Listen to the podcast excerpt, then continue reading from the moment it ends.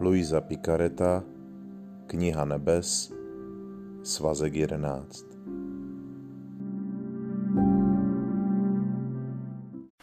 Devatenáctého července 1912 Pozornost věnovaná Ježíšovu učení způsobuje, že náš dech lásky k němu proniká i skrze druhé.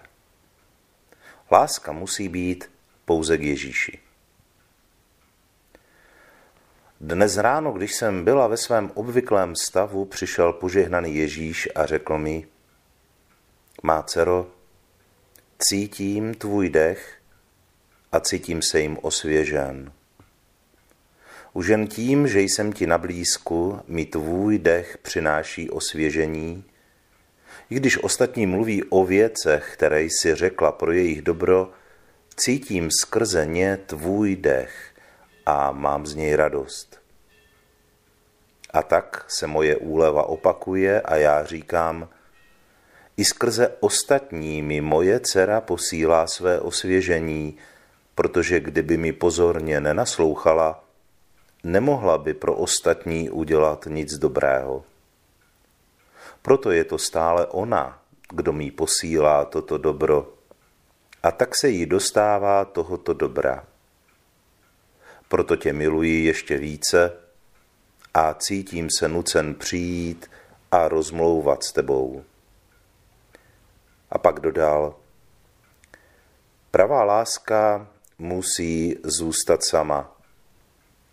Když se opírá o něco jiného, dokonce i o svatou věc nebo duchovní osobu, způsobuje mi to nevolnost a místo spokojenosti se cítím rozhorčený a otrávený.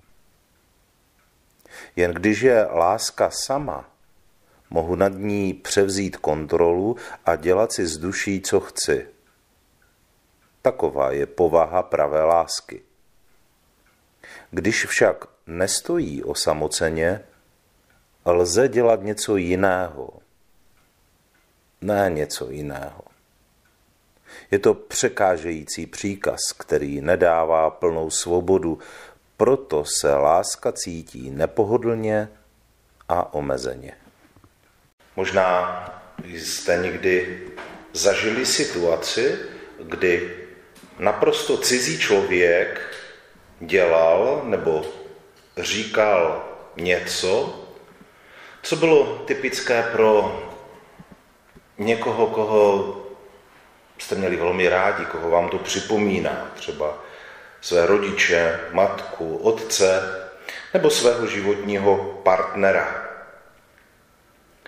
Pro manželku je jistě velká pochvala, když její manžel řekne přesně takovou polévku nebo takové buchty dělala moje maminka nebo moje babička a s velkým obdivem a velkou láskou, že vlastně umožnila tady toto setkání prostředečně s lidmi, které měl rád, tak jí o má rád o to víc. Podobně je tomu také i s Ježíšovým učením. Je to jako omamná vůně, kterou když člověk ucítí, tak se mu okamžitě vybaví spoustu událostí spojené eh, s tím třeba konkrétním člověkem, který tuto vůni používal, nebo s událostí, kterou zažil. A přitom třeba to může používat někdo úplně jiný, úplně cizí, neznámý člověk. Ale díky té vůni jako bych se propojil, nebo jako bychom se propojili zpátky někde do minulosti, do nádherných vzpomínek, do krásných událostí, i když toho člověka prakticky třeba vůbec neznáme. Stejně tak člověk, který žije jen pro Ježíše, vydává tuto omamnou, nespecifikovatelnou vůni Bohu, kterou Bůh tolik miluje.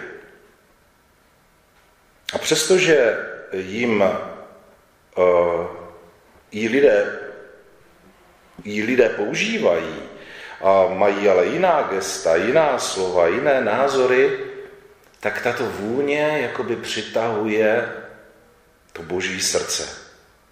Bůh z nich jakoby cítí tuto jedinou oblíbenou vůni duše, která mu zcela náleží a je potěšený a občerstvený touto vůní.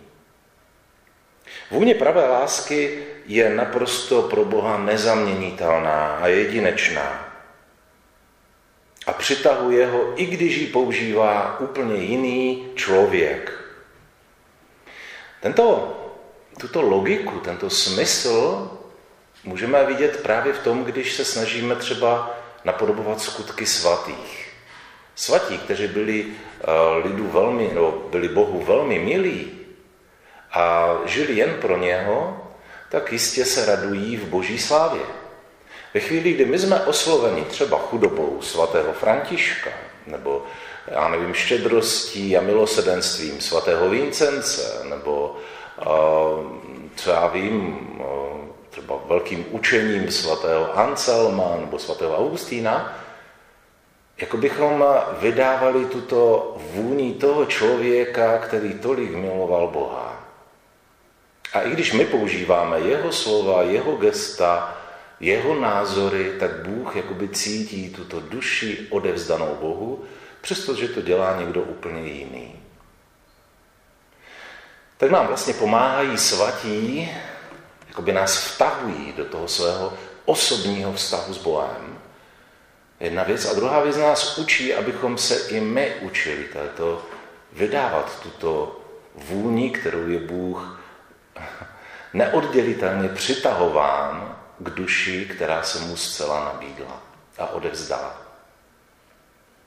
A tak eh, Ježíš mnohým svatým říká, že vůbec nevadí, že eh, jiní lidé používají hm, třeba slova, gesta nebo způsoby jednání těchto zamilovaných duší.